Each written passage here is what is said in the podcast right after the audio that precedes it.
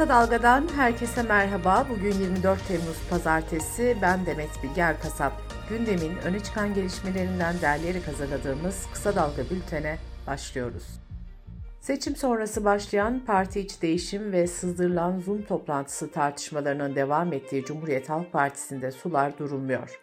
CHP Genel Başkan Yardımcısı Eren Erdem, partisi ile Halk TV arasında yapılan anlaşmanın tek taraflı feshedildiğini açıklamıştı.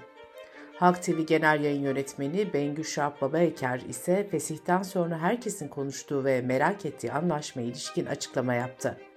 Babaeker anlaşmanın gizli olmadığını ve Sayıştay denetiminden geçtiğini belirtti. Anlaşmanın CHP'nin grup toplantılarının ve açıklamalarının baştan sona yayınlanmasını ve parti reklamlarını içerdiğini vurgulayan Babaeker, bu anlaşma CHP'nin yayın politikasına ya da haberlere müdahalesini içermiyor dedi. CHP Genel Başkanı Kemal Kılıçdaroğlu ise Hürriyet Gazetesi yazarlarının sorularını yanıtladı. CHP lideri istifa sorusuna karşılık 10 cephede yer almış bir komutan savaşa devam eder mi? Evet eder, etmelidir dedi. Kılıçdaroğlu Ekrem İmamoğlu'na kızgın olmadığını, aksine belediyede gösterdiği performanstan da memnun olduğunu söyledi. Kılıçdaroğlu cumartesi günü partisinin belediye başkanlarıyla bir araya gelmişti. Toplantıya ilişkin kulis haberlere göre buluşmada söz alan İstanbul Büyükşehir Belediye Başkanı Ekrem İmamoğlu, Kılıçdaroğlu'nu eleştirdi.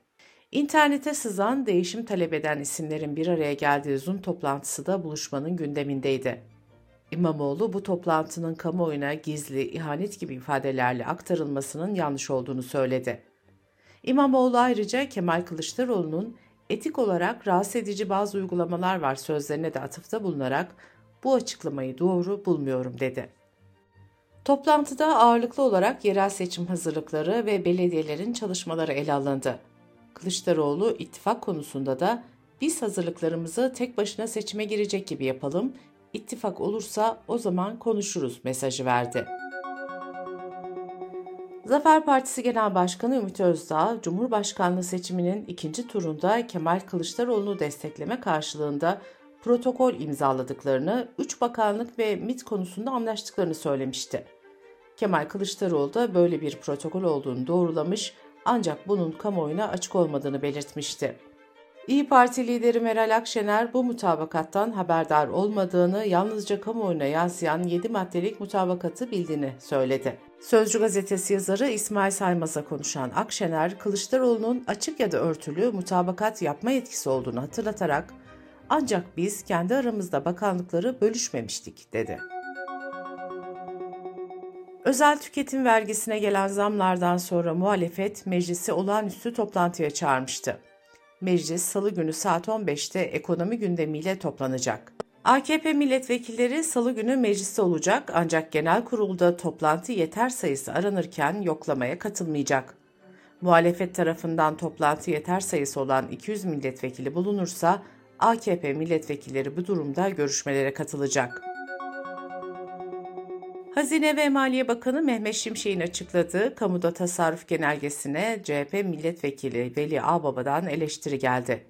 Veli Ağbaba, taşıt alımına harcanan paranın %612, uçak kiralama giderlerinin de %311 oranında arttığını belirterek genelge çöp oldu dedi.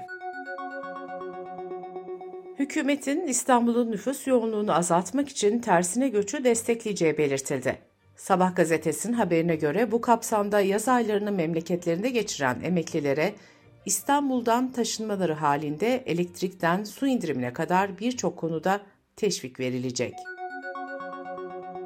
Çevre, Şehircilik ve İklim Değişikliği Bakanı Mehmet Özsaseki, mavi bayraklı plaj sayısının 551'e yükseldiğini söyledi.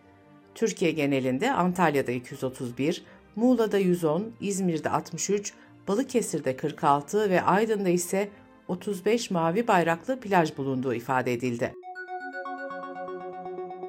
Meteoroloji Genel Müdürlüğü El Nino sıcak hava dalgası nedeniyle sıcaklıkların 3 ila 8 derece arasında artacağı uyarısında bulundu.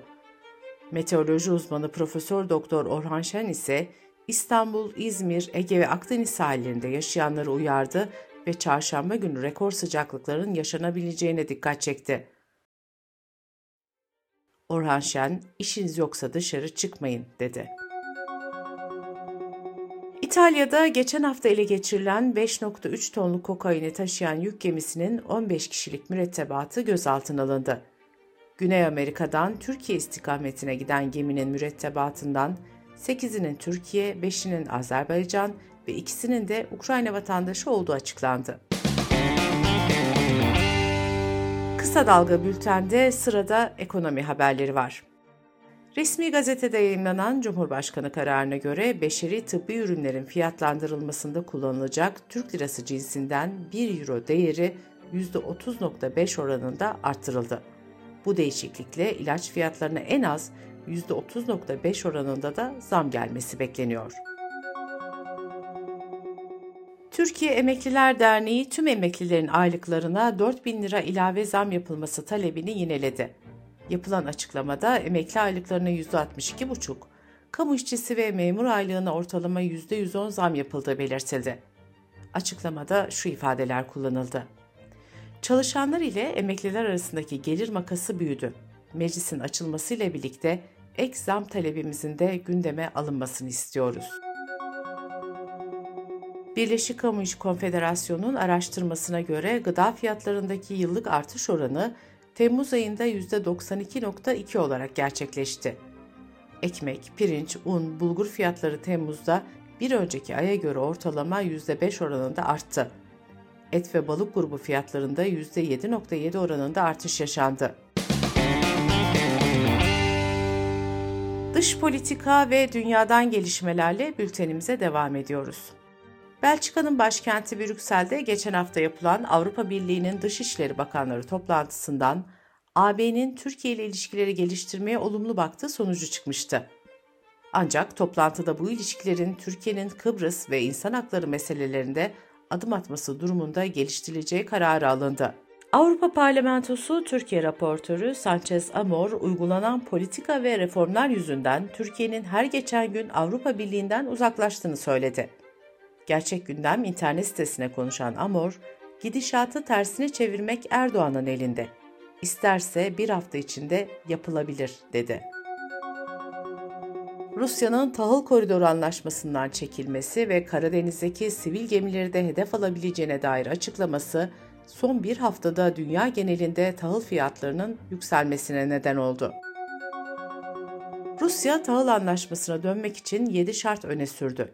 Talepler arasında Rus tahıl ve gübresinin dünya pazarlarına arzına yönelik yaptırımların kaldırılması, Rus bankalarının finans kurumlarının önündeki tüm engellerin kaldırılması da var. Ukrayna Devlet Başkanı Zelenski ise NATO Genel Sekreteri Stoltenberg'e gemilerin güvenliği konusunda ortak toplantı yapma çağrısında bulundu. NATO henüz toplantı çağrısının kabul edildiğine dair bir açıklama yapmadı. İsrail'de yeni yargı düzenlemesine karşı eylemler sürerken eleştirilerin hedefindeki Başbakan Netanyahu'nun hastaneye kaldırıldığı açıklandı. Netanyahu'ya kalp pili takılacağı belirtildi. İktidarın yetkilerini artıran yargı düzenlemesini protesto eden yüz binlerce İsrailli de yine sokaktaydı. Göstericiler İsrail Meclisi yakınlarındaki bir parkta çadır kurdu. Yunanistan'da birçok noktada 5 gün devam eden orman yangınlarının büyük bölümü kontrol altına alınırken Rodos adasındaki yangın büyük zarar verdi. Yunanistan İtfaiye Teşkilatı sözcüsü içinde turistlerin de olduğu binlerce kişinin deniz yoluyla tahliye edildiğini söyledi. Rodos'taki yangının ülke genelinde aktif yangınlardan en tehlikesi olduğuna işaret edildi. Her yıl LGBTİ artı hakları için Berlin'de düzenlenen onur yürüyüşüne bu yıl 500 bin kişi katıldı. 45.si düzenlenen yürüyüş şehrin içinde 7 kilometrelik bir güzergahta yapıldı. 21 Temmuz'da Türkiye'de de gösterime giren Barbie filminin Pakistan'ın Pencap eyaletindeki gösterimi sakıncalı içerik iddiasıyla ertelendi. Bu süre içinde filmin ülkenin sosyal, kültürel ve dini değerlerini çiğneyip çiğnemediğine bakılacak. Birleşik Arap Emirlikleri ve Mısır gibi ülkelerde gösterimi ertelemişti. Vietnam ise Çin'in Güney Çin Denizi iddialarına ilişkin bir harita gerekçesiyle filmi yasaklamıştı. Bültenimizi kısa dalgadan bir öneriyle bitiriyoruz. Gazeteci İbrahim Ekinci'nin ekonomi gündemini yorumladığı Marjinal Fayda programını kısa dalga.net adresimizden ve podcast platformlarından dinleyebilirsiniz.